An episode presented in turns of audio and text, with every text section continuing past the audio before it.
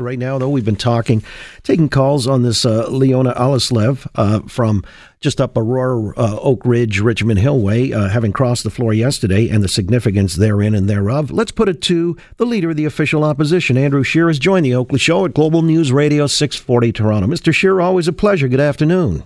Good afternoon. Thanks for having me. So you tell me how you see this. Why or how is it a significant development, her having crossed the floor? Well, it's very significant because I believe it represents what a lot of Canadians are feeling who voted Liberal in the last election, that they bought into the message that was being delivered at the time, and now they're very frustrated, in fact, very, very angry to see our stature in the world diminish. Temporary deficits that were promised have turned into big permanent deficits. Taxes have gone up on working Canadians. And the big issues, this government doesn't seem to have a plan to deal with, whether it's illegal border crossings or the inability to get pipelines built. So for all those who feel the same way that Leona has, our message is, there's a home for you in the Conservative Party. We do have plans to get the big issues dealt with. Before you joined us, some callers had questioned whether or not it would have been more appropriate for her to stand down and contest in a by-election. And you say what? No, I disagree with that. You know, it is part of our parliamentary system that members of parliament are elected as individuals. Yes, they run under party banners for sure, but if we had that type of a system, then it would really make it much more difficult for MPs to make independent decisions on their own if they see that the situation has changed. And this is a normal part of a Westminster system. It doesn't happen often, but you know, here and in other parliaments like in the UK at the provincial level, all across the country, this is part of that system. So it has happened before. It has happened in the last parliament, the parliament before that. And when any individual MP recognizes that another party is a better fit for them, then they have that right to make that change. Yeah, she talked about wanting to challenge her government. Her attempts to raise my concerns with this government were met with silence. How about for you? I mean, if somebody comes to you and wants to maybe challenge some of your positions or policies, what's your approach to that? Well, I try to have a very open line of communication between caucus and myself. We have very vibrant debates every Wednesday when our caucus meets. The message that to everyone is not any one of us gets to impose our own personal will on the rest of the team, but we will approach these things in a constructive manner.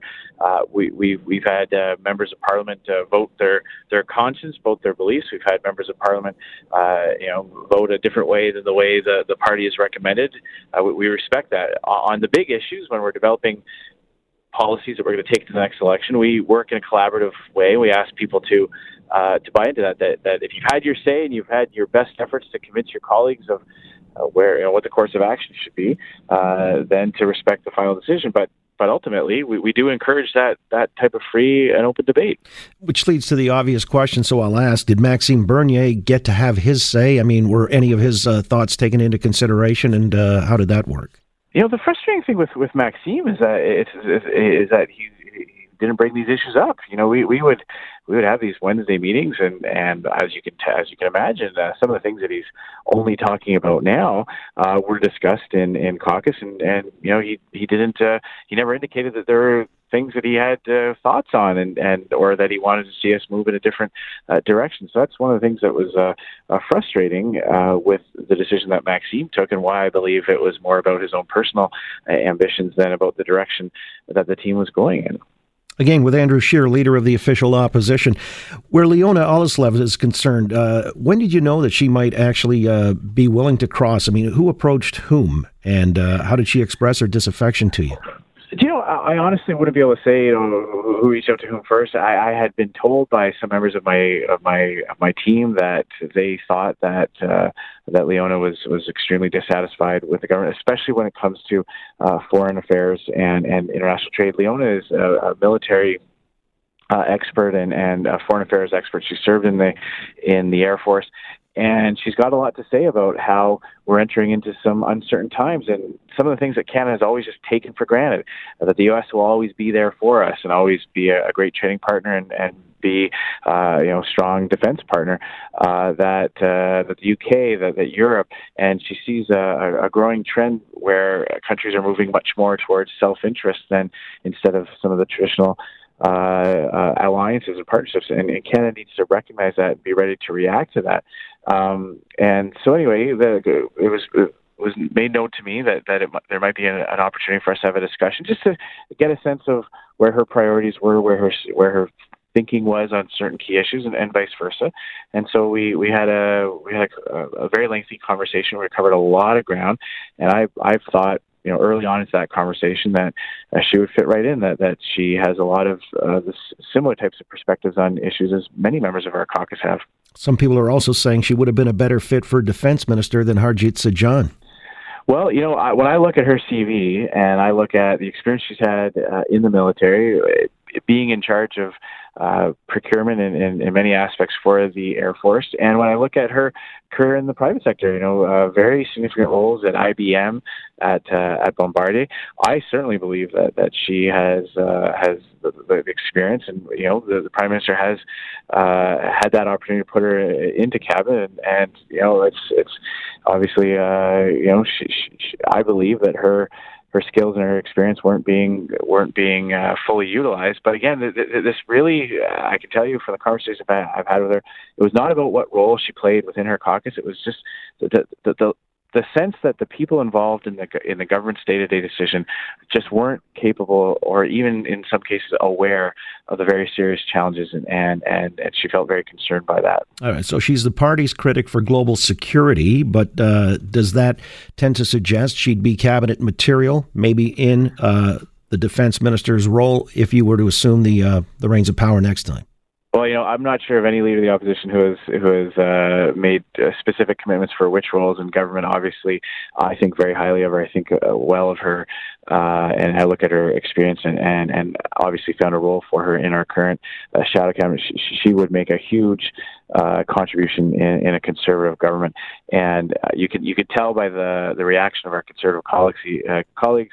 Whether they're in shadow cabinet or a deputy shadow minister, the excitement is there. We know that she's going to play a very significant role as we lead towards the next election and well beyond. Well, some people are saying, again, that this was political opportunism. Maybe she saw a better fit with the Conservatives vis-a-vis that role, or she just saw the writing on the wall because it's a contested riding. As you know, the last time out, I think the vote count was only a couple of thousand separating the Liberals in winning, and it leans heavily to the Conservatives side of things. So what happens, by the way, to the current PC candidate, Mr. Menegakis? Does he then slide down to Richmond Hill and make? Has he ceded room for her to run under your banner next time in 2019? Yeah, so obviously there are going to be people on the Liberal side that are going to try to downplay this and impugn her motives and say it's more about politics. I can tell you when Leona and I spoke, it was all policy, it was all direction, it was all you know, platform issues. It was very, you know, I could tell instantly that it wasn't motivated by that. This is going to be a tough election for her, no matter who runs in that riding. It's a competitive seat. When we won it before, it was, you know, it was a tough fight. When we lost it last election, it was by a very narrow margin. So no matter which banner she was running under, it was going to be a very competitive election. We approached, you know, Costas has made it very clear. Costas Menegakis, he had the nomination before. He held the seat before, part of the seat before. But part of the seat that he represented before, as you know, it was cut up into two different ridings.